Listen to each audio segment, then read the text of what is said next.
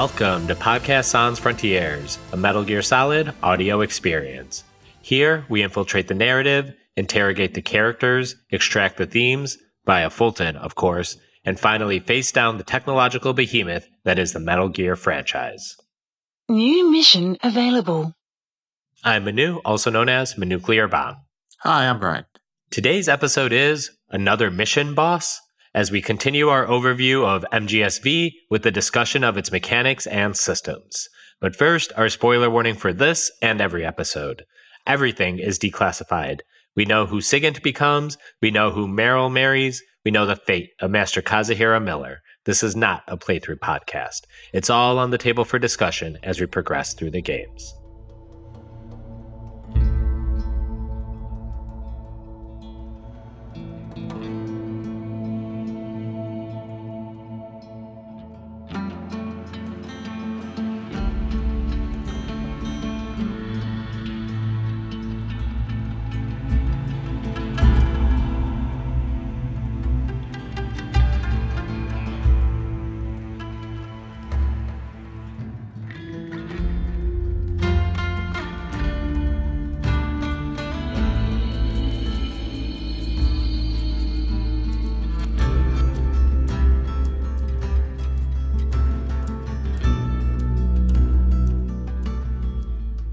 We had a pretty somber discussion last time out, so I wanted to balance the scales a bit and do one of our lighter and more discussion oriented episodes.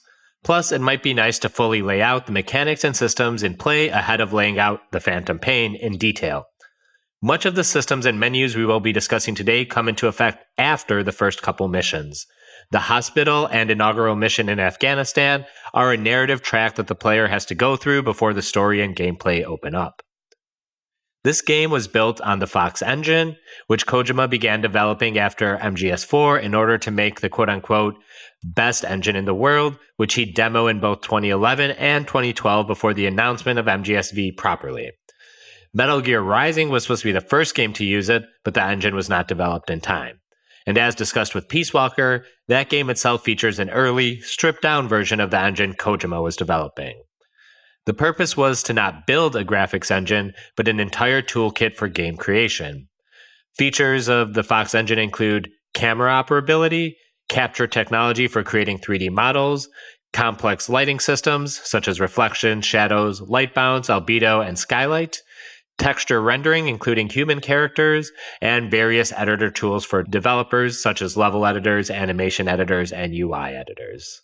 That just reminded me, uh, you don't really get those anymore. Through the early 2000s, even like 2010, 12, 13, you'd get games with like E3 things where they'd go over like the bit mapping or whatever in the engine, which is that was always fun.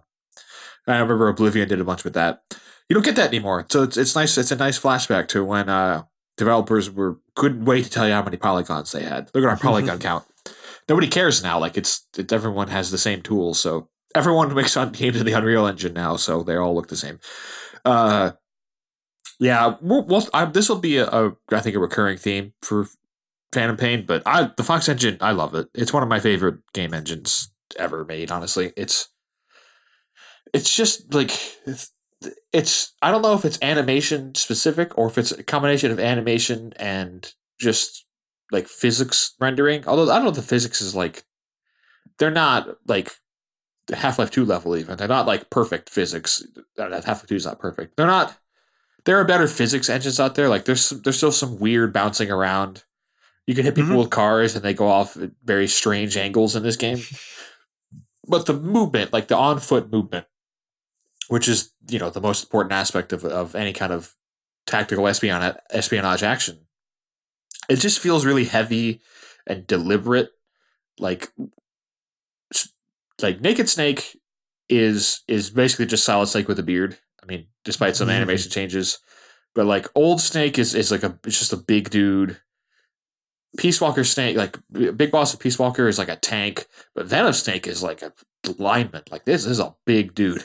Yeah, he just feels heavy. He feels it's they managed to do it really well. Like we'll talk about this, but when you can use other characters and other missions, they don't feel as like big and and just ponderous as Snake does, as Venom Snake does, which is really impressive like it's just different enough the way his animation set to make him feel like he's really like it makes him feel tougher because he's running around full speed, leaping behind rocks, and he's it looks like he weighs like two twenty five. Like he's a big dude.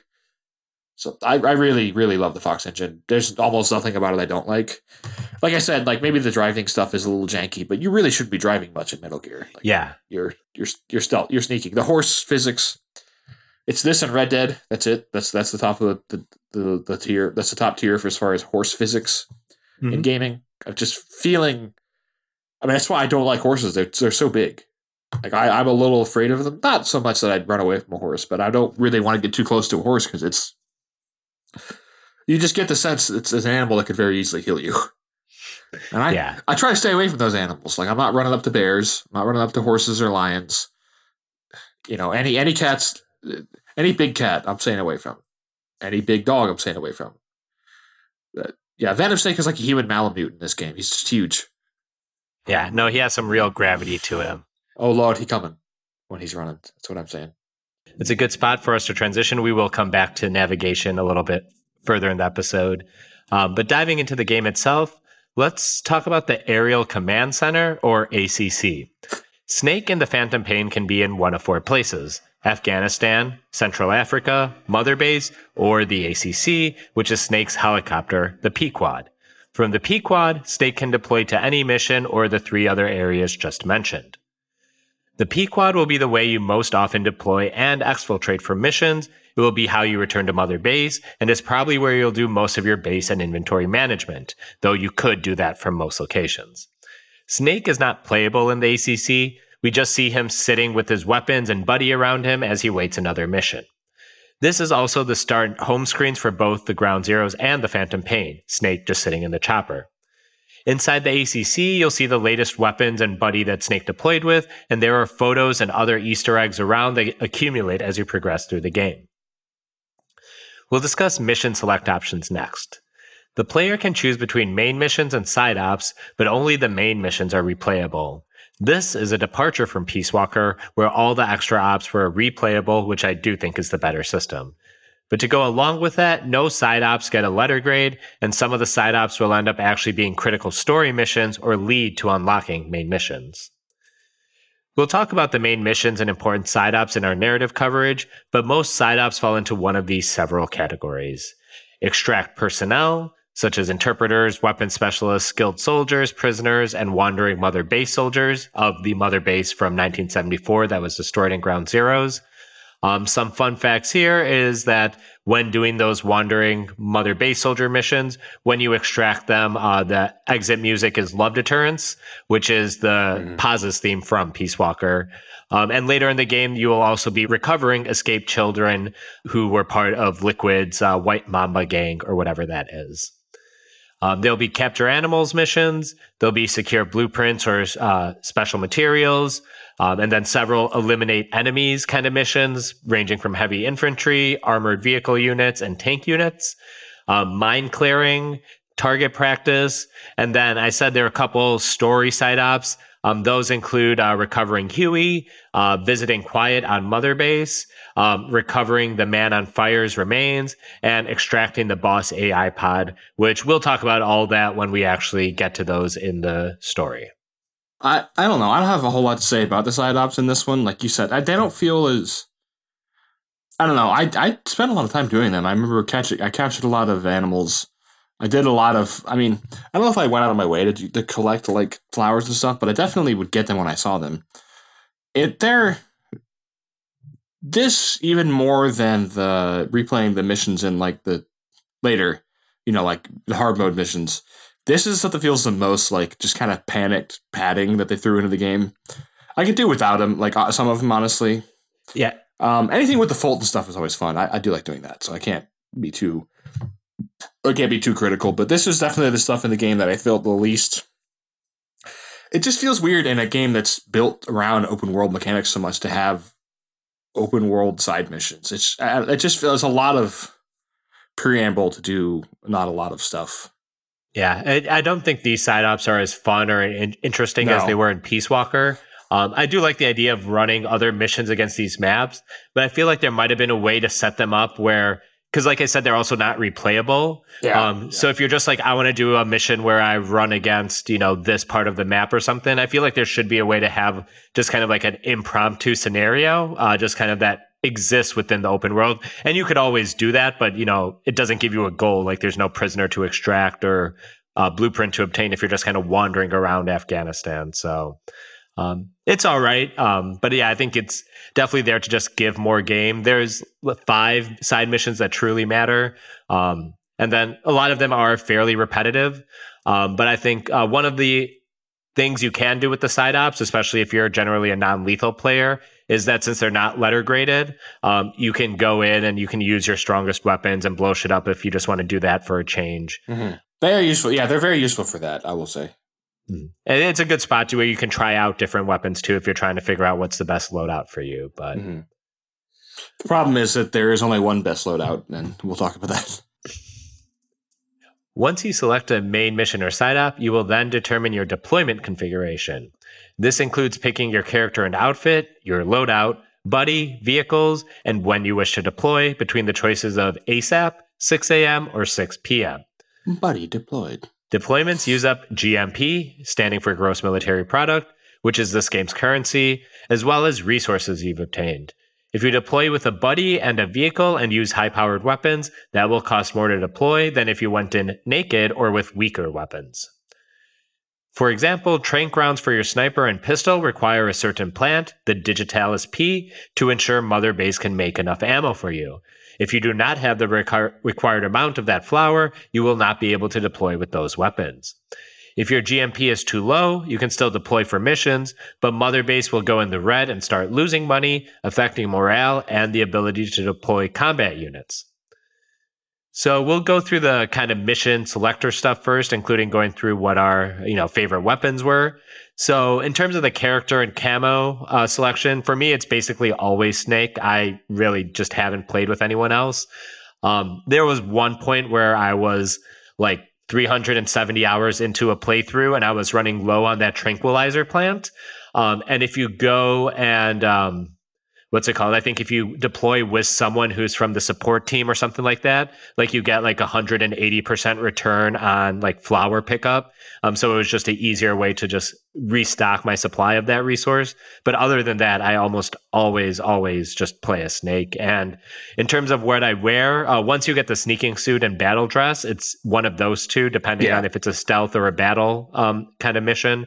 Uh, up until then, um, I tried to do what makes sense, you know, like tiger stripe or jungle or desert, but uh, it doesn't really like it really only takes three or four missions before you uh, unlock the sneaking suit at first so um, and i think the ways you use stealth in this game are less tied to camo than in previous games Yeah. um, like specifically three and four i think you're still just looking for like things to duck behind or uh, there's a million things because the uh, what's grounds uneven so just staying low is a good way to do it um, i don't know it just it doesn't feel as necessary It's line of sight stealth, which is like the Yeah. classic Metal Gear style. which feels appropriate as we're kind of ending or trying to mash up into the solid Mhm. snake games and those are the kind of games that um, yeah uh, so from oh i do want to point out that there are some uh, bonus suits or you know secret suits that you can unlock through uh, research and development that includes the boss's white sneaking suit um, there's also a gold version of her sneaking suit Mhm. and you can also unlock the cyborg ninja outfit um, I believe the tuxedo is also available once you just beat through all the main missions. I think through Sahelanthropus, you'll get it. Um, so there's a couple things like that. But um, in terms of just playing this game, I'm most just always in the sneaking suit, unless it's a blow shit up kind of thing. Then I'm in the battle dress. Yeah, I definitely. The first time through in Africa, I definitely went with the Predator camo, with like the the splitter and like the the Mhm. jungle camo, just to run around and, and be like, Arnold, yeah. just yell Predator lines to people, to tell people I didn't have time to bleed, all that stuff. You know, you know the movie. I wonder if Hideo Kojima's ever seen it. I don't. I can't tell. Yeah, no, I played Metal Gear Solid 3. He's definitely. I played Metal Gear Solid One. Like that's that's one of the biggest. Tech, the, the Predator tech is like one of his biggest Mhm. inspirations as far as just like Yeah, the thermal goggles and Yeah. uh, invisibility camo, those are like straight out of Predator. you can drop a you can drop a counterweight on the fear. Mhm. That's a Predator reference. We'll talk about loadout next. I'll run down how the loadouts work. Uh, this is how you carry your weapons and items, and then me and Brian can give um, kind of how we would load out ourselves. So you get two quote unquote primary weapons. Um, one that you can hang at your hip. This would include automatic rifles, shotguns, and grenade launchers. And then there's a weapon you can carry on your back. These are your like heavy weapons. These are machine guns, sniper rifles, and rocket launchers. You get two secondary weapons. One of them is a pistol, so like a single handed gun, basically something you can wield while having, say, someone on your back uh, if you're carrying them. Mm-hmm. And then your second secondary weapon is always going to be the prosthetic arm you're carrying. Um, there are several versions of the prosthetic arm. There's a rocket arm, a stun arm, um, and there's a couple other and as you level up your arm it also boosts like your defense and your health regeneration um, so the prosthetic arm is a key weapon in this game and then on top of uh, your primary and secondary weapons you get eight support uh, weapons um, these are placeable and throwable weapons like grenades c4 decoys magazines things like that and then you get eight items which are like non-offensive weapons uh, or not non-offensive items, essentially like cardboard boxes, your night vision goggles, your cigars, um, various things like that. Um, so, Brian, how do you usually load out for this game? Tranquilizer. like even when they even when they develop helmets, it's it's that's the gun. It's honestly a kind of a flaw with the game that it's so easy to to trank people. It's so, but like especially the first time through, you need to be tranking. It's just um like we talked about with Peace Walker, it's it the game incentivizes not killing enemies so you can capture them, and it really really incentivizes that because the trank is the easiest gun to use. Any of the trank pistols. Um, I think the only other time I had I had a different primary like a different pistol was when I had the water gun for the Man on Fire fights, which is fun. Mm-hmm. Yeah, I don't think I, I I really switch around. I usually carried some sort of burst fire or automatic fire weapon just in case I needed to do it to like survive. And then I would take snipers on the, all the sniper missions. And that's pretty much it. I think you know the rocket launchers for like the the side ops we have to blow up a bunch of cars, that stuff. But I was trank like ninety nine percent of the time is what I had, and I wouldn't use. Unfortunately, I didn't do Hitman stuff when I first played this game, and like bring the just a lot of distraction items. Although I used the cardboard box, so I wasn't against doing that. But I definitely played this game, maybe to my detriment, as more of like a just line of sight stealth, trank guy, move on, just kind of like mechanical, efficient snake, and not really mm-hmm. like having fun. I should I should use when I was messing around with it a few weeks ago. I did use the decoys more and like kind of set guys up, which is fun. It's fun yeah. to do that, but yeah, definitely the first time through, I was very uh, methodical, and and I that is my biggest strength as a gamer. I think because I don't mind waiting ten minutes to line something up. That's fine Same. with me. Yeah, no, I'm very patient with this game. Which is why I'm good at Hitman. Um, I'm the same way with uh, the Trank pistol. Um, I basically just developed that. Um, mm-hmm. There's like two, like the two strongest Trank pistols. You get your choice. You can get a, a Trank pistol that'll penetrate through helmets, um, so it renders them irrelevant, or you can get one with uh, what's it called permanent suppressors so all your it, your suppressor doesn't run out um, i usually do that one mm-hmm. But uh, what i try to do especially after i kind of beat the game the first time is i try to use my uh, trank as my last resort um, and then i try to like take guys out with cqc and like sleep grenades or something like that. And then if that fails, then usually using, you know, the reflex mode, um, I yeah. can still take them yeah. out with the tranquilizer. Um, in terms of the other weapons, at my hip, I basically just leveled up the uh, assault rifle you start the game with, um, or machine gun, whatever it is. Um, but like, if you just follow that one up its place in the progress tree, um, it gets a stronger suppressor, not a permanent one. Um, and that's mostly there for like, there are things you might want to blow up along the way, like satellite dishes or comms units, um, and your trank rounds aren't going to blow them up. so I, that's why I always make sure you have one thing with actual ballistics, so it can when you if you have to blow something up, you can. Um, with the suppressor on the assault rifle, if you shoot like one bullet at a time, um, you can avoid like drawing fire or like attention for gunshots. Um, or I mean, if you even take off the suppressor, if you just shoot one bullet at a time, you can very quietly do it. Mhm. Um, and then in terms of my back, it, like you say, it's like if it's a stealth mission, I'll have a trank sniper rifle on me. Um, and then there are missions where it's like, oh, I know there's going to be a helicopter flying over the space. Um, so I'll deploy with a rocket launcher and it'll basically just be for that. Um, and then obviously the rocket launcher you'll have for like Sahelanthropus and your big vehicle shootouts and all that. Yeah, imagining trying to do this. Oh, you just would die if you did a Sahelanthropus fight without some kind of explosive or rocket launcher. It's like doing it's like doing the Peace Walker fight with like a just a machine gun. Okay, Mhm. have fun. Yeah. You're, you're going to give it damage just nowhere near enough. You'll have to just resupply it. And um, and then uh, moving on to the other deployment stuff, we have uh, vehicles that you can deploy with uh, Jeeps, tanks, ATVs, basically any ground vehicle um, that you see can be recovered, trucks, and just cars. Um, I usually deploy with just like the cheapest Jeep imaginable, and I only use the vehicles to just get around the map because sometimes there is quite a bit of distance between outposts and bases and things like that. But I'm never really doing much with them. Um, sometimes I do get cheeky and I'll like put C4 on my Jeep and then like drive it into an outpost and blow it up. But um, when I'm playing seriously, the Jeeps are basically just to get from outpost to outpost, and I park so far away so that I can do my stealth approach the way I would like on foot. Yeah, I would say the well the only exception to that is when I feel like being stupid and driving the walker into a crowd and immediately getting blown up. Yeah, because vehicles draw a ton- of attention. Um, If you drive past any soldier, you're probably going to set off an alert unless you're just like really winging it, and like the, your truck may like flip over if you're really going at full speed. So, um, in terms of mission and travel time, like I said, you have three choices: ASAP, 6 a.m., 6 p.m. Um, usually, I don't sweat it. I usually just do ASAP. But sometimes I'm like, I do want the cover of night, or Yeah. it's like, oh, this is like uh, the mission where you're going to go rescue Huey. It's actually a pretty long mission. Um, so I know like, oh, it's going to change over the course of this mission. So do I want it to like start in daytime and end at night or vice versa? But usually I'm pretty agnostic at this point. Um, I'm good enough at the game where it doesn't really matter what I'm doing. I definitely would go depending on what kind of mission it was. If it was like a, a an extraction mission or I have to like sneak in, it's really if this is something I would go at at six p.m. Mhm. Yeah, but like the Huey mission, I definitely went at six a.m.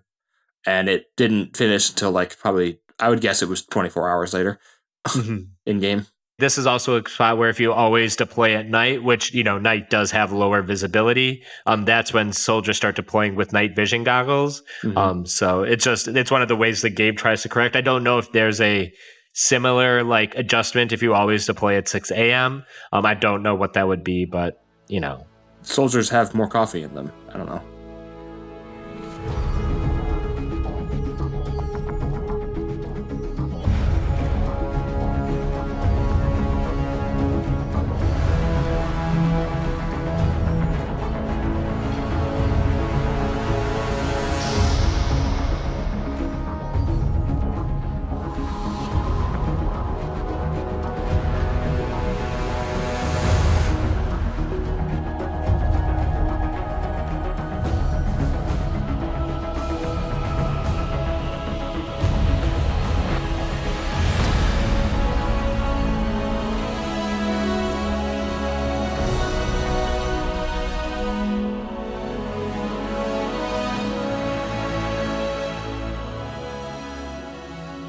Mother Base returns as Diamond Dog's base of operations after its debut in Peace Walker, though with significant changes.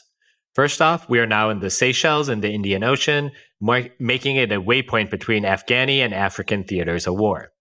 The government of, of Seychelles granted the plant to Diamond Dogs after they aided the government in preventing a coup, with promises to help them if anything other arises that would require the government's aid.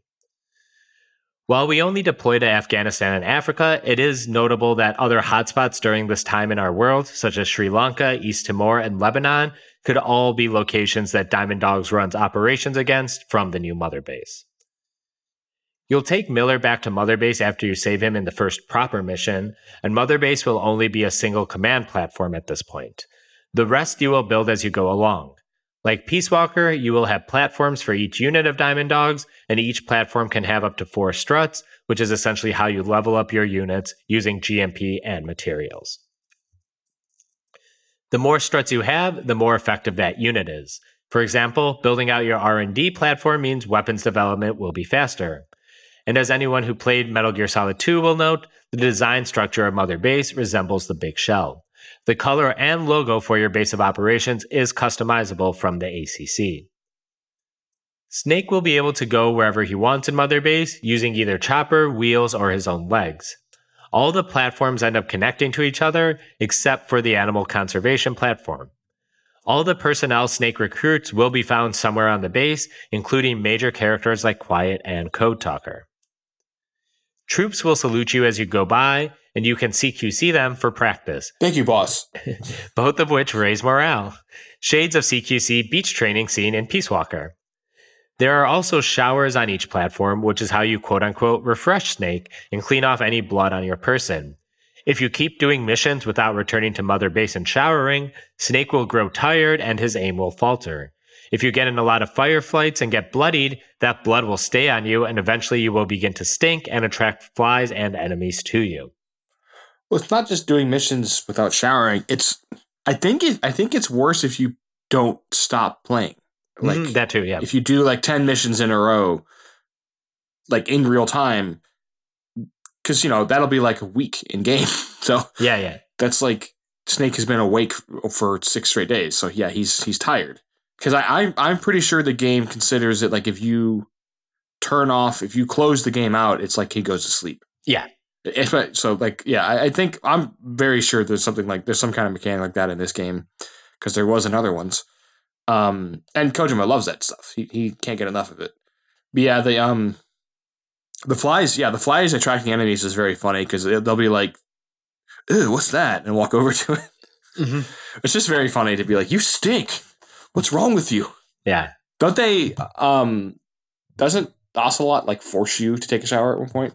Yeah, I think so. Yeah, which is great. Um because I think if you don't do it, that's he's like they they they have a little cutscene that'll be like um you know you need to come back and shower and clean up or blah blah blah. Um, there's it's also so there's a dime uh sorry a D dog scene as well where if you don't come back to Mother Base enough, he'll like mob you as soon as you come. Yeah. and Ocelot will be like you need to come back more or else he's gonna forget who you are and stuff like that. If you don't use him for a while, yeah. Mhm. That too, yeah, exactly. There will be a couple relevant missions that take place on Mother Base during this game, which we'll talk about when we get to. All the target practice side ops also take place on Mother Base on each of the various platforms. Let's talk about the platform types next. The first is the command platform, which is essentially just where you command shit from. There isn't anything really special to that one. There's the combat unit, which is the people you send out to fight to other theaters of war. Um, and there's also a side unit for the combat unit known as the security unit, which is for base defense specifically. This is related to the game's multiplayer options and uh, forward operating base modes. There's the R&D uh, team, which is weapons and items development. There's the base development team, which is for material processing and base building. The support platform, which is for chopper support and Fulton extraction success the Intel platform, which is reconnaissance on location of materials, plants, prisoners, weather, and enemies. The medical team creates medical and healing items, and it's where Quiet and Paz are found in this game. Paz is uh, a phantom, but uh, that's where they are kept at first. Um, animal conf- uh, conservation uh, is happening. There's a platform that's completely separate where all the animals you save um, are like bears, goats, hyenas, uh, wolves, I believe. Um, so the more animals you capture, you can store at your little zoo. Uh, Big Boss built a zoo. That's fun to think about. Um, and then there's uh, you know your standard other rooms like the quarantine, the brig, and the waiting room. Big Boss loves poaching and co- and colonialism. Like in Peace Walker, you swell the ranks of Boss's unit by taking soldiers from the battlefield. The primary method is, of course, Fulton extraction, but I do want to know you can also extract personnel using the Pequod, loading them on it like you did with Paz and Chico in Ground Zeroes, or by leaving the hot zone or mission area on foot or by car. Some personnel may be too old or too injured to extract via Fulton, so these other methods do play a critical role. But let's talk about Fulton extraction as it is a whole new beast. Fulton balloons no longer take up an item slot, which is a nice upgrade, but now the success of extract- extraction is dependent on many factors, When you appro- when you approach a neutralized enemy for extraction, you will get a percentage prob- probability of success ranging anywhere from 0 to 100%. Success may depend on the health of the enemy, like if they are dying, less chance for extracting successfully, the severity of the weather, rain and sandstorms may prevent Fulton extraction, or if there is a roof over your head, in which case you cannot extract them at all unless you're using the black hole, which we'll get to in a second. Fulton tech can also be leveled up in this game, both in terms of quantity you can carry and what can be extracted. At game start, you can only extract soldiers, but you'll eventually be able to Fulton placed weapons like gun turrets, vehicles like jeeps and tanks, shipping container crates, and even a special Fulton tool for extracting children. Near the end of the game, you'll develop the Black Hole Fulton, which creates a wormhole back to Mother Base and ensures 100% extraction nearly all the time. One last thing once you can extract shipping crates, you can also Fulton yourself out of the mission map by hopping atop the crate as you Fulton it. You can also uh, fold it off at a weird angle and ride it for a second and jump off to do massive damage to yourself, like Breath of the Wild style. Mm-hmm. You can you can do stupid shit and kill yourself, which is the if you can't do that in an open world game, what's the point of an open world game? Yes. I love I like the mother base. I like mother base specifically. It really feels like they capitalized on the idea of like the Intel team, like what they actually do. Like I feel like th- these were good ideas in Peace Walker that like I I put most of my guys in the combat in Peace Walker, Yeah, yeah. or or uh, R and D. Like those are the two things you put them in. And in this one, it feels like there's more of a reason to have support people and like Intel and all that, and it just works. It fits in with the the design of the game a lot. It's a lot more seamless. I guess you can't be more seamless. It is seamless. Yeah, I was gonna say like like just like a small example of how effective or how well this game is like kind of designed is if you keep designing your support team that up that allows your helicopter to come in and pick you up like in a heartbeat. Yep. Um, at the beginning of the game, when you call in the Pequod, it might take like you know forty five seconds to a minute before it even shows up at the landing zone. Um, but at the end of the game, if you've been leveling up your support team, that helicopter arrives like instantaneously. And on some of the harder missions, um, that could make the difference between you know success and failure. So Yeah, it's it's important. There, everything has a benefit. Is the thing like it's Yeah. nothing's kind of just added on just to make it more realistic or something. Like everything actually tangibly benefits what you're doing. Yeah, if I have one problem with Mother Base, I could do I could have used more real missions there. Mm-hmm, Like I don't know, maybe maybe some sort of attack. Like there's, I don't want to uh, put words in your mouth, but I think we would both agree probably the best mission in the game takes place there. Yeah. but it's it's it's its own literally side area. I would have liked more because I liked the idea of the for, the multiplayer, the forward operating base, but I didn't really have any fun with it. I was just too behind. I think. Yeah, um, because that that blew up uh, really fast, and if you weren't, Yeah, it was it was pretty incandescent. Like it it exist it was pretty hot for like two three months, and then it was done. There's a mission. I think it's right around ep- uh, mission 21. I don't even know if it's replayable, but where your base is just infiltrated in the single player offline mode. Yes. Um, and that's a mission where you don't get to use your buddies. Um, and it's just it ha- because it's such an industrial setting. It's like it feels very Metal Gear Solid One Yeah, and Two. And yeah. obviously you're on Big Shell, but it's like hiding behind crates. Um, it's less about like camo or hiding in the brush or behind you know. Uh, uneven ground. It's very, it feels very old school. And I wish there were like at least like five to 10 more missions, honestly, on Mother Base.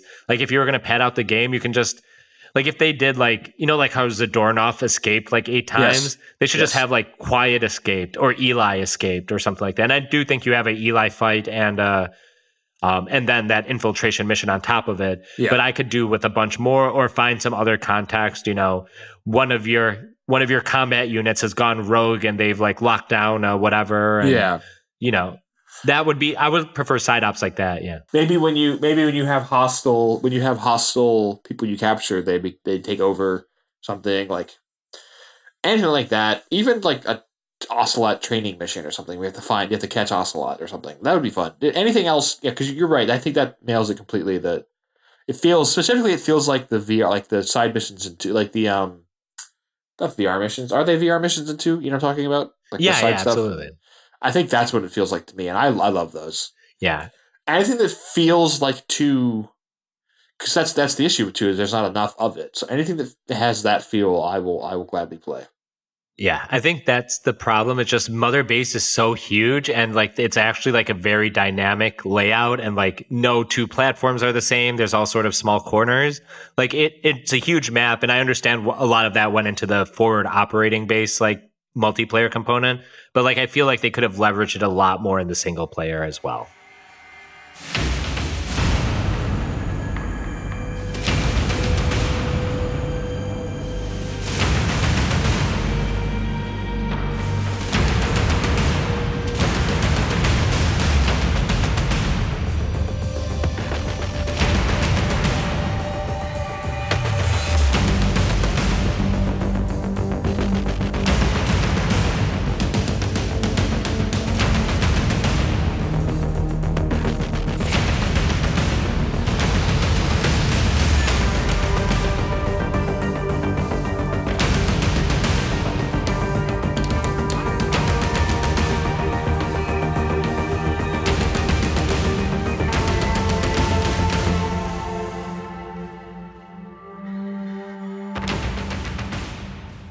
Right, let's talk about actually playing this game. First big change no health or stamina bars. Like many modern day FPSs, your screen will gradually go red or scorched as you take damage, and if it goes all the way red, you die.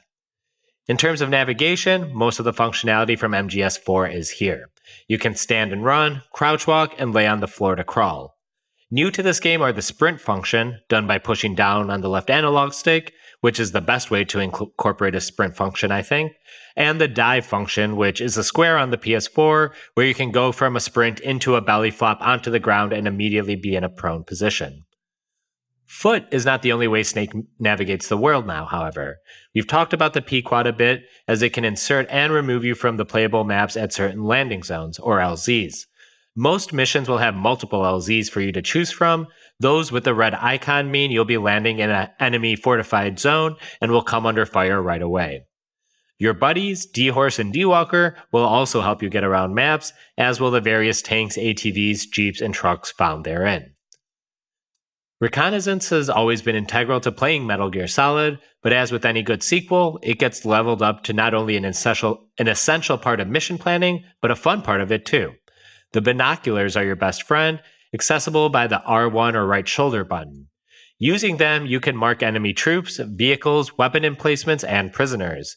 And as noted in our opening episode, buddies like Quiet and D Dog can also mark enemies for you. The binoculars also have a built in directional microphone, which was one of my favorite tools in Metal Gear Solids 2 and 3.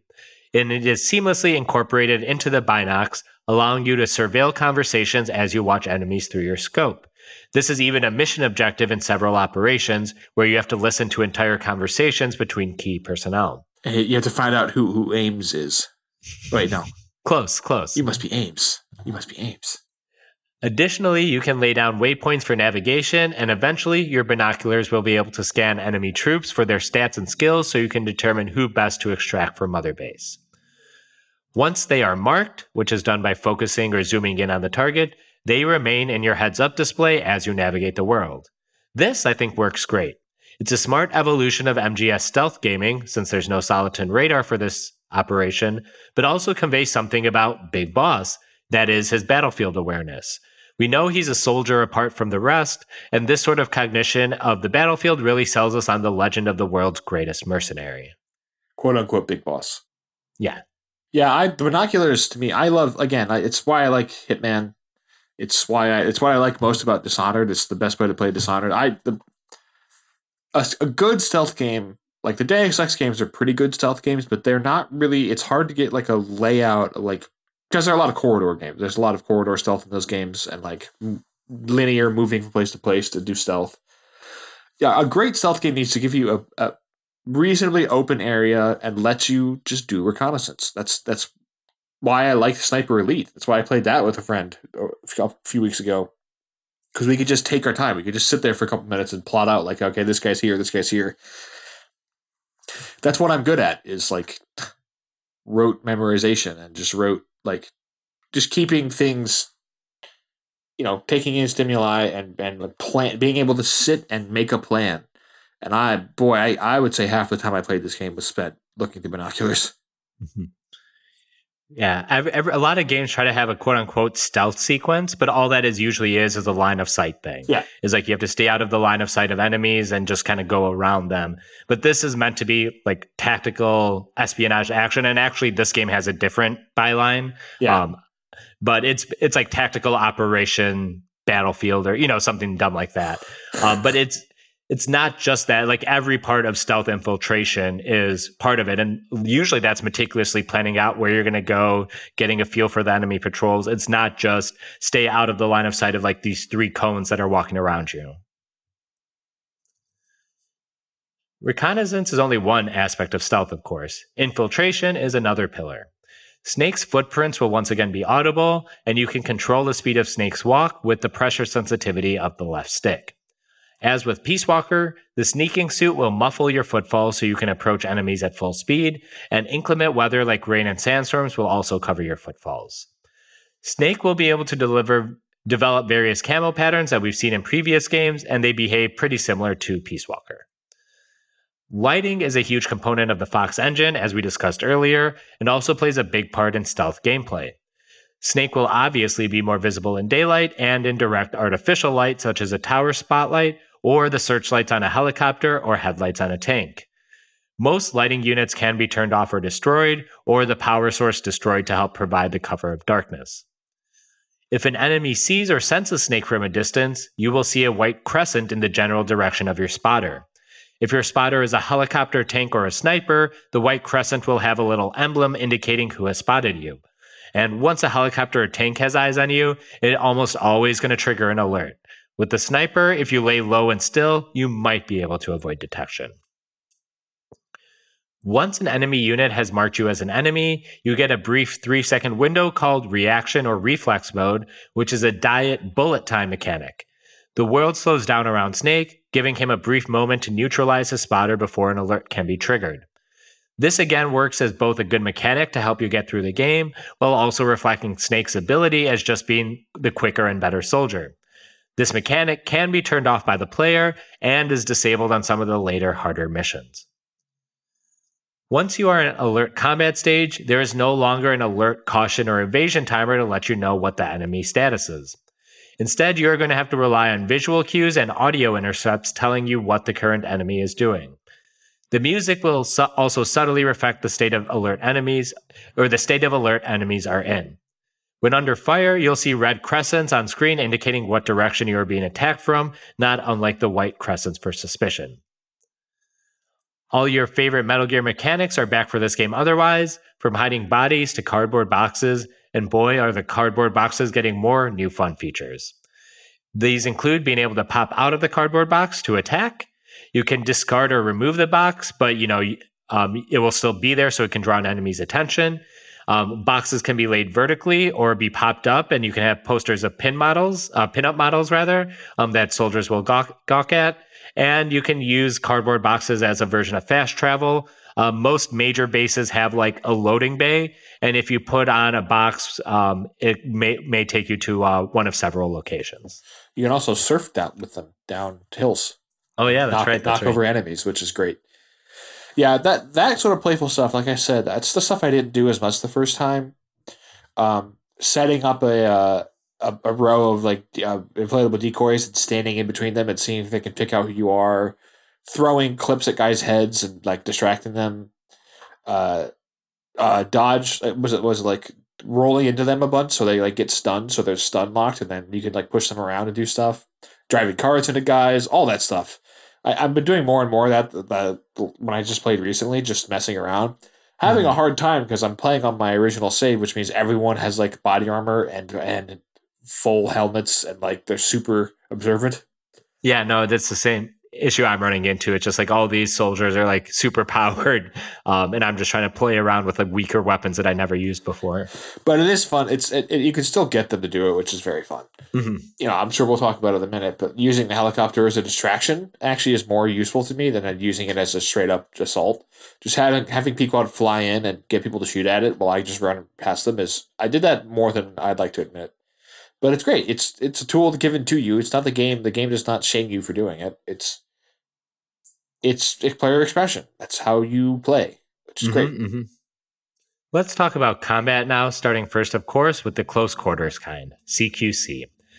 We've described some of the previous game CQC controls as wonky.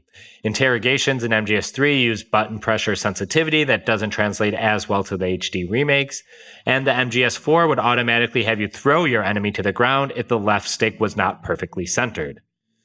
CQC in this game handles like a fucking dream, though. A lot of it is context menu driven, but it's super easy to navigate and use. When not shouldering a weapon, you can hold down the R2 button to grab your enemy in a CQC hold. If you're crouched, you will pull the enemy down into a crouch as well, and you can also crouch and stand up once you've grabbed an enemy. And like in Peace Walker, you can chain CQC attacks if multiple enemies are in Snake's vicinity. When holding the enemy, you are given three options. You can interrogate the enemy using the left shoulder button, with several options such as asking where the other guards are, or spit it out, which should give you mission specific intel. You can also choke out the enemy to knock them out, or you can slit their throat to kill them. If you tap R2, the R2 button repeatedly, instead of grabbing the enemy, Snake will unleash a flurry of punches and chops to neutralize the enemy. It's a very little thing, but honestly, you should watch the slow mo of the animation of this, as it's very good and smart. With each blow, Snake is making sure he stays out of the enemy's gun line of fire, knocking away the barrel and hitting the enemy's weak spots to take him down. If you tap the L2 button during your R2 flurry, Snake will actually take the gun from the enemy and hold him up, which leads us into our hold up mechanics. Like with the R2 interrogation hold, you can coax out the location of enemy patrols and mission intel, but you can also order the enemy to lay down on the ground, which neutralizes them until an alert phase is entered or he is found by another soldier. Let's talk a bit about firearms and other weapons and tools now. Like in Peace Walker, you will be able to develop stronger versions of weapons as you level up the R&D team and acquire, acquire certain personnel. Upgraded weapons may do more damage, have stronger suppressors and scopes, or impart some stat upgrade to Snake himself. The sneaking suit, for example, raises damage resistance, and your bionic arm will increase certain attributes as well. Weapons are shouldered and fired like in MGS4 and Peace Walker. Low caliber weapons such as your trank pistol and grenade launchers also feature range deprecation, meaning the round starts to fall sooner rather than later. The crosshairs for these weapons reflect this trajectory. Equipping weapons is handled through the D-pad quick menus, which is very intuitive and easy to switch between. Um, on the up on the D-pad is for power weapons, Mhm. down is for your secondary weapons, to the right are your throwing and placement weapons, and to the left are your support items.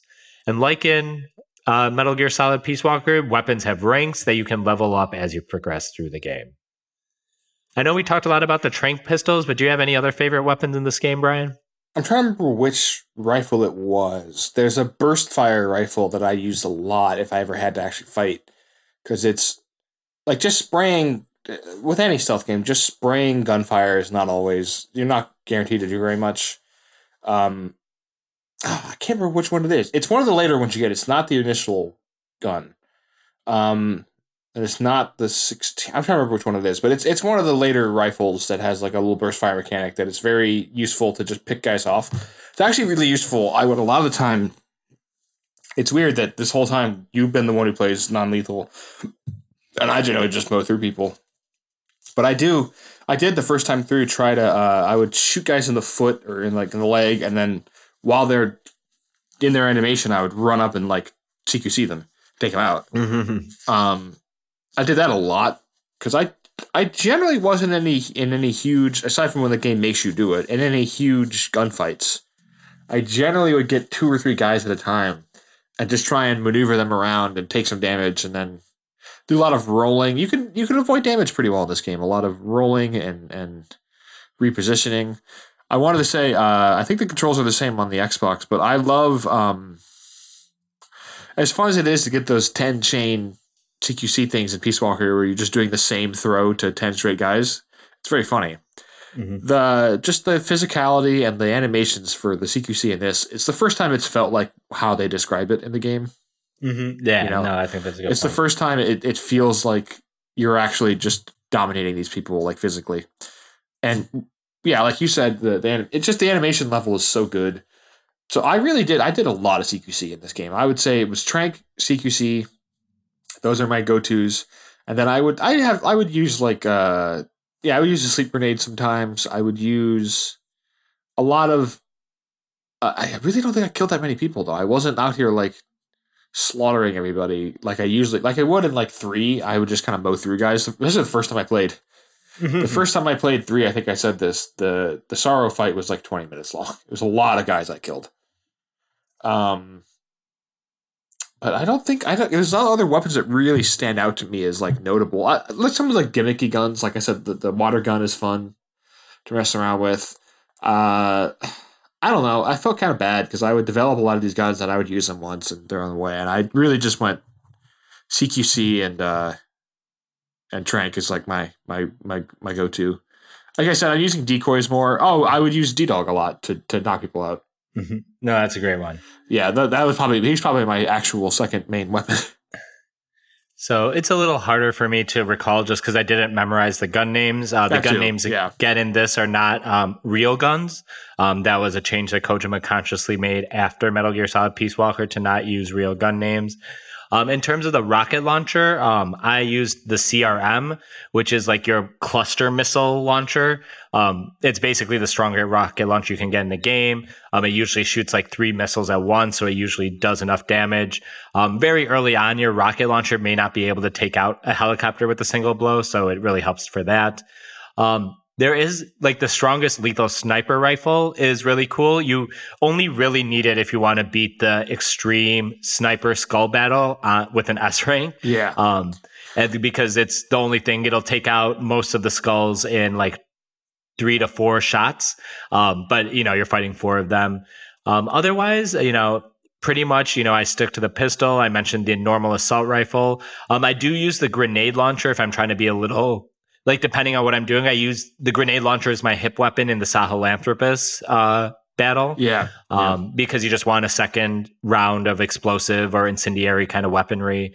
Um, but yeah, usually I just like this is gonna be my pistol and I'm gonna level it up. This will be my assault rifle and I'll level it up. Um, it's only in doing and trying to S rank and achieve everything in the game that I really have to worry about developing some other weapons just because they're marginally stronger at the highest levels. Um, but I think just trying to beat the game and get through most of the missions, not worrying about S ranks, um, you know, you can usually just pick whatever weapon you like and stick with it and level it up. Um, it's only if you have very specific goals that you have to like make sure to level up the strongest rocket launcher, the strongest sniper rifle. yeah. I did use the rocket arm a good amount too, yeah, yeah. because why wouldn't you? It's cool. Uh, the G44 is the gun that I use. I just looked it up, and then I, I did use the shields a good amount too for like battle scenarios. Yeah, because if you're mostly using your sniper rifle, you're usually not going to, or sorry, if you're using your trank pistol, you're usually not going to be using a heavy gun on your back. Yeah, So the shield makes a lot of sense to deploy with. Um, and you can always, you know, just discard it if you need something else during the mission. Uh, the other thing I was going to say with the bionic arm, uh, one of the very late game arms is the arm of Jehuty, Yep. um, which is a Easter egg to um, Zone of the Enders, I believe, because Jehuty is a character there. Actually, a model of Jehuty is in Granin's office in MGS3. But the uh, arm of Jehuty um, is a, uh, it's kind of like the rocket arm and has a shorter range, but essentially, if it allows you to like pull enemies closer to you so you can CQC them. Yep. Um, it's c- basically like Scorpion from Mortal Kombat doing the get over here kind of thing with the spear.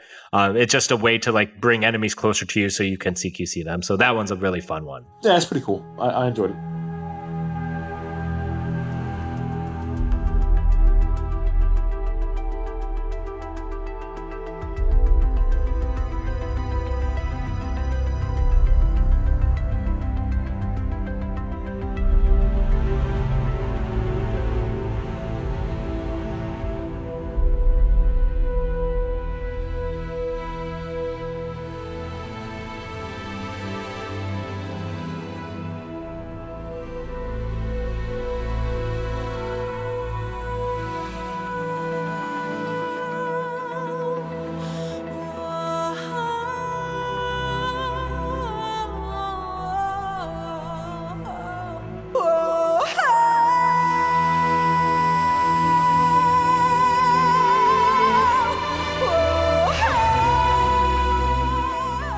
We'll wind down today talking about enemies and environments.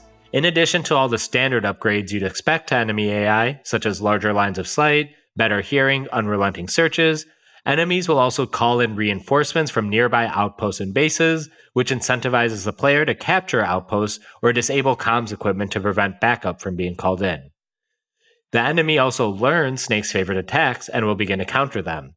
If you're a headshot ace, enemies will start wearing helmets. Snake can still get a headshot in on them, but only on their face. Likewise, if you use sleeping gas grenades a lot, enemies will begin to wear gas masks. In addition to radio comms equipment, most outposts will also have anti aircraft radar and power generators, which can also be destroyed. Power generators will kill lights and equipment in the area, while knocking out the anti air emplacements will allow the Pequod to land nearer to hot zones and enemy bases without being destroyed.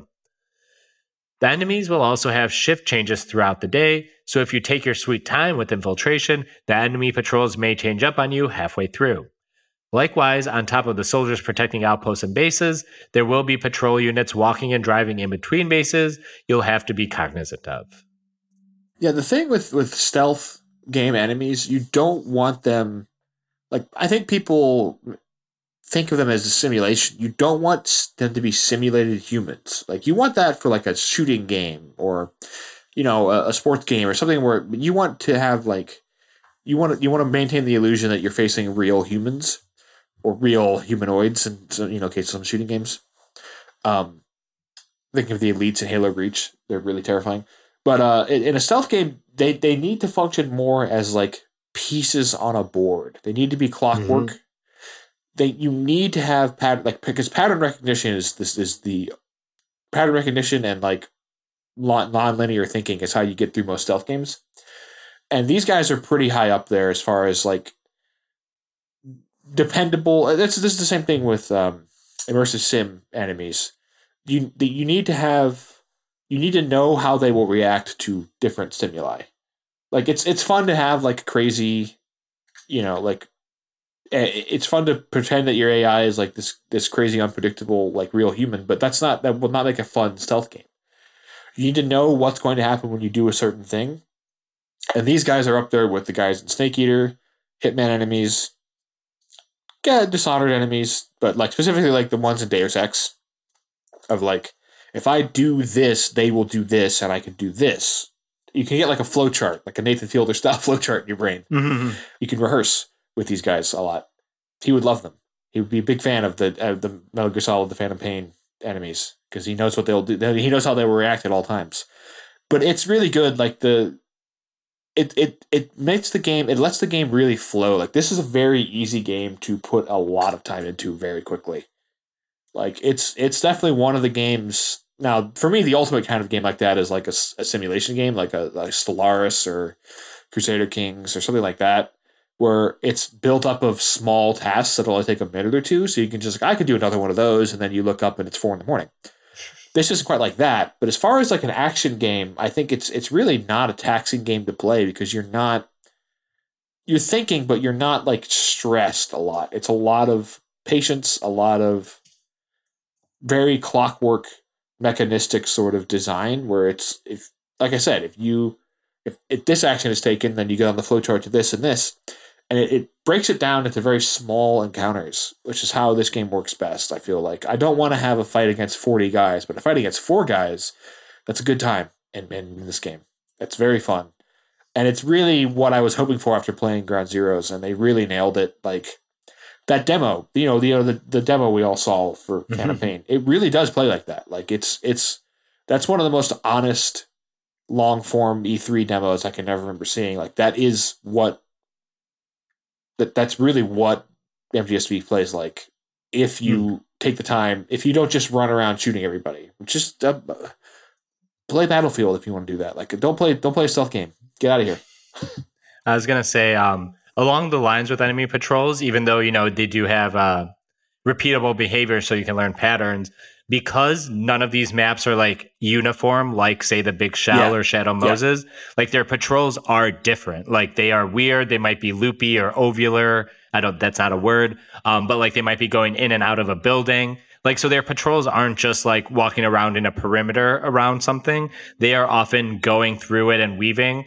Um, and, you know, because they are these kind of irregular paths, like the way that they might cross another person on their path might be at different points in the base. Um, it's not just Yeah. always at the same spot. So, um, and then obviously, if you do anything to throw them off their path, that might change it. So um, it's good because, like you said, it has that perfect mix of you need to be able to recognize patterns so you can develop your stealth plan, but also the things you do might affect that pattern along the way. So Yeah. it's really it's really good. I mean, it, it's. It, I feel bad in some ways. I do love this game, but I feel like some of the things, it, like the two things it does really well, which is the open environment with like dynamic weather, dynamic changing. I feel like Breath of the Wild did that better. Yeah, yeah, yeah. And then like the Clockwork Soldier stuff, that's Hitman's the entire thing. Like when you play Mhm. Hitman, you'll see they are that's that's the fun of the there's a lot of really high level strategies you can get into, which is if I bump this guy at this specific point and then head over to this area and hit this switch, things will cascade and it's a Rube Goldberg game. And aside from it's really the only like I feel bad because if Hitman did not exist, MGSV would be the best of that kind of game I've ever played. So it's like it's right there, but it's really impressive. And I, I feel like those two specific games probably didn't take too much from MGSV because th- that's not how games work. hmm If if you come out less than if you come out less than three years apart from another game, that game did not affect you. That's how long they take to make at this point. But there's still it's. At playing it again recently, I just had kind of forgotten how like really just solid all this stuff is. Extremely well made, and it is you know for better or for worse sort of the main appeal of the game. Uh, Mhm. I would I would I mean- say so. I mean, I love I, the lore you do get is good. It's still good Metal Gear lore, but it's not. That, that's a big criticism of the game, and I, it's one I don't disagree with. That it doesn't have enough Metal Gear stuff in it. It is kind of just like a an action military game, but it's a very very good action military game. So Yeah. you know, Yeah, no, it's like if I go back and forth between my favorite Metal Gear game, if I'm waiting like story and stuff, it's Metal Gear Solid 3. But if I'm just waiting it as a actual playable experience, it's probably this. uh, I think three is the only other one that has this level of Oh yeah. just you Oh. can just fuck with guards. Mhm. which is very fun in three. It's just the problem is that it's not nearly as mechanically, or not- not deep, but just like satisfying. Like the, the Right. engine, you know. I do love that old engine though. That's a great engine. Lastly, we'll talk about the environments in this game, which are massive and intentionally filled with empty space to bring to life time and space of this game as we described in our intro episode. The maps in the Phantom Pain, Afghanistan and Africa combined, are roughly 200 times the size of Camp Omega in Ground Zeroes, and that's not even counting Mother Base. We've mentioned the day night cycle several times already, which both affects enemy patrols and general lighting and visibility for both Snake and enemies. Snake can use his e cigar to fast forward time while smoking, which gets us a shot of Snake smoking with his psycho watch turning the hands of time, all set to Donna Burke's wails in Sins of the Father. Weather is also dynamic in this game, varying from sunny to cloudy weather on calm days, but also featuring sandstorms in Afghanistan and rainstorms in Africa, which affect visibility and audio surveillance for Snake and enemy combatants.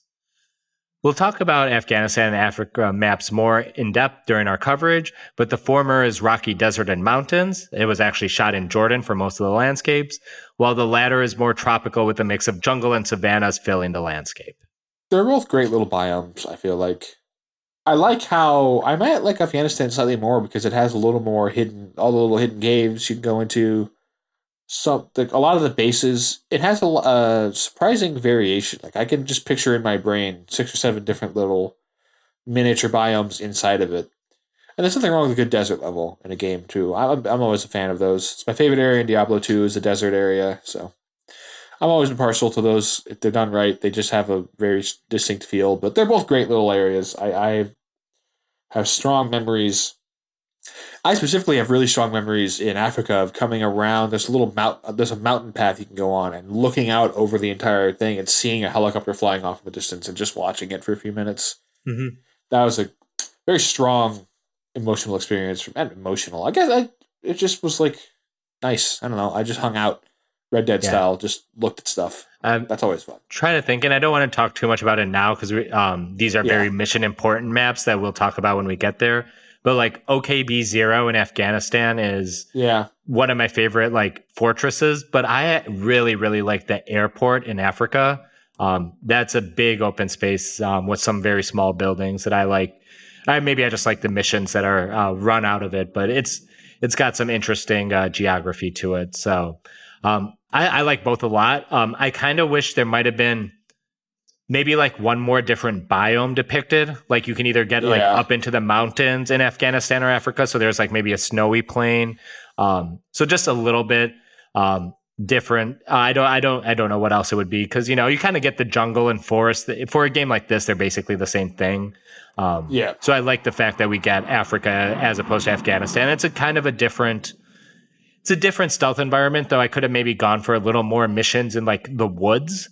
Um, in Yeah. Africa because most of them are still out in open clearings. There are a couple, and like the Devil's House is in the um, woods where you find Code Talker. Um, Yeah. I think that's a fun mission because you have to either go up the waterfall or go around through the forest. I think that's a really good Well, one. that I mean, that mission is famously where anyone, if anyone tries to do like a faked Metal Gear Solid Three remastered video, that's where they go, oh yeah, exactly. which is great. And you know, anything that that, that recalls Tselinoyarsk like that, that's the kind of area you're looking for, like a Timberland kind of area. That would be fun. That would be a good area because we get swamps, we get enough swamps and, and bogs and stuff like that. So yeah. Who knows? Who knows what it would have been if the game had been finished? I, I don't think there'd be a third biome. Oh yeah, I don't. I don't think I needed like a third map or anything. Just like you know, if there was a part of Afghanistan or Africa that was maybe a little different, um, but yeah, it's uh, it's actually all really probably there because there is you know some Afghanistan parts where you're working through the caves, like where you get the honeybee. Yep, that's what I was thinking of. I love that area. For what are like two pretty static environments in the sense that it's like all desert and mountains, or it's all jungle and like savannah, um, they do a pretty good job of having a lot of variety within that. Um, yeah, and there's uh, there's a ton of elevation in this game and uneven ground, uh, which also really helps. Like there are several missions where you're working your way up a very steep hill or something to get to a base in the first place. you can see the. I would say this is maybe the only Metal Gear game that openly takes influence from other games as much as it does movies. Yeah, no, I think that's a good call. And I think Red Dead is an obvious. Like, there's a lot of Red Dead in this game, and hmm that's good. That's a good thing. Mhm. Especially Red Dead One, because Red Dead One doesn't didn't torture all of its people who worked on it nearly as much. I assume. Maybe it did. I don't know. We just didn't cover it in the same uh, breath that we do now. Um, but yeah, I have no idea. Um, and I, I, I actually think, uh, and this is something I want to say for our story episodes, but I think the Western influence, like Western as a genre, Yes. genre, is very heavy in this game, and especially in the Afghanistan map. And I think you know, it's we've talked about westerns all through Kojima's game. We've talked about Liberty Valance and Unforgiven with MGS4, but like this one feels like the Sergio Leone game. Um, Yes. Even like um, Venom Snake is kind of like got a poncho like uh, Blondie or the Man with No Name.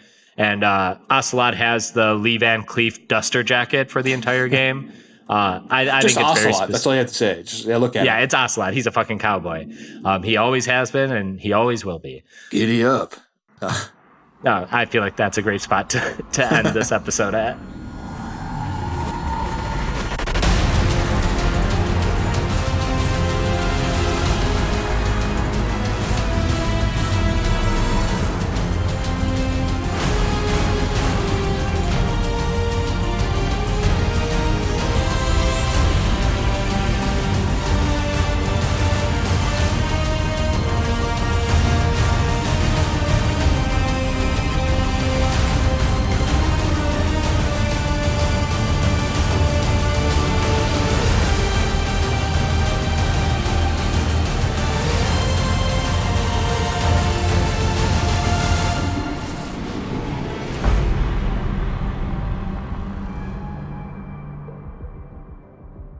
That's mission complete for this episode. Our frequency is Podcast Sans Frontiers at gmail.com and at Pod Sans Front on Twitter and Instagram. You can support Podcast Sans Frontiers final episodes by subscribing to patreon.com slash my bro, my cat, my pod, which is my Lord of the Rings Patreon. Patreons will get access to several benefits, including access to our Discord server, and you better believe we have an active Metal Gear Solid chat going there. I've been Manu, also known as Manuclear Bomb. You can find me covering The Lord of the Rings over at My Brother, My Captain, My Podcast, and covering A Song of Ice and Fire over at Notacast ASOIAF. I have still been Brian, and it is no nation that we inhabit, but a language. Shout out to our sound editor, Stephen Boyd, aka DJ Empirical on Twitter. Please remember to like, review, and subscribe on your favorite podcast application. So until next time, remember the sins never die, can't wash this blood from our hands.